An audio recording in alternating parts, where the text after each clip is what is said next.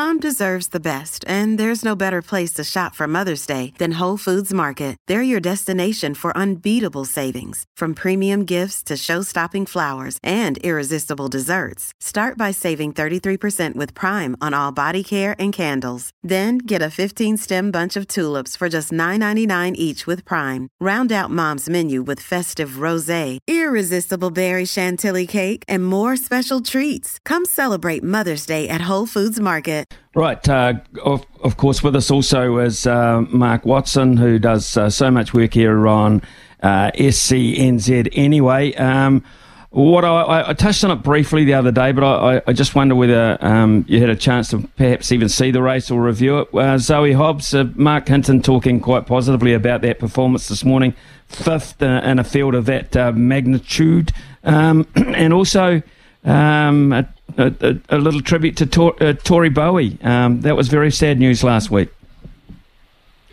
Yeah, you never want to see young athletes um, or athletes of ilk dying at such a young age. Um, yeah, uh, look, it's it's it's you just don't wish that upon anyone. You don't wish that upon a family, um, friends, the country, and also you know clearly a wonderful athlete. I mean, any Olympic medal, they don't hand a lot out, so incredibly sad. And um, yeah, thought you know thoughts go out, and I know it, it sort of has rocked the athletic world as such. In regards to Zoe Hobbs uh, yeah, look, you know, she's in that top echelon of sprinters now. She just needs to be given those opportunities on a consistent and regular basis. And I think with the right conditions on the right night, um, I think she can do something, you know, ver- you know, I think she can do something extraordinary, uh, you know, well below that sort of 10.9 seconds. Uh, she hasn't raced for a while, so I think that probably worked against her a little bit.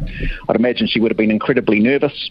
Um, don't underestimate, too, just, you know, the travel factor and all those other things in it, and perhaps not, perhaps you know, not doing that on a consistent, regular basis as perhaps a lot of those other sort of A-list 100 metre runners. But yeah, it, it's strange though, isn't it, Smithy, that we go back last year and somehow Athletics New Zealand couldn't find a way to pick her for the Commonwealth Games. I, I still just scratch my head on that, um, both on the mm. men's and women's side. You know, and it's an area that needs to be addressed because there's a lot of lesser athletes across a lot of other sports that seem to be able to get to the Commonwealth Games um, because their standards are just far lower and you know we, have got to reward these athletes. We've got to, you know, they're aspiring. They've said, "Hey, I want to chase the dream." They're chasing the dream. They're trying to do it legitimately. And I think you know there are just certain things when you've got the fastest female in the history of New Zealand 100 metre running.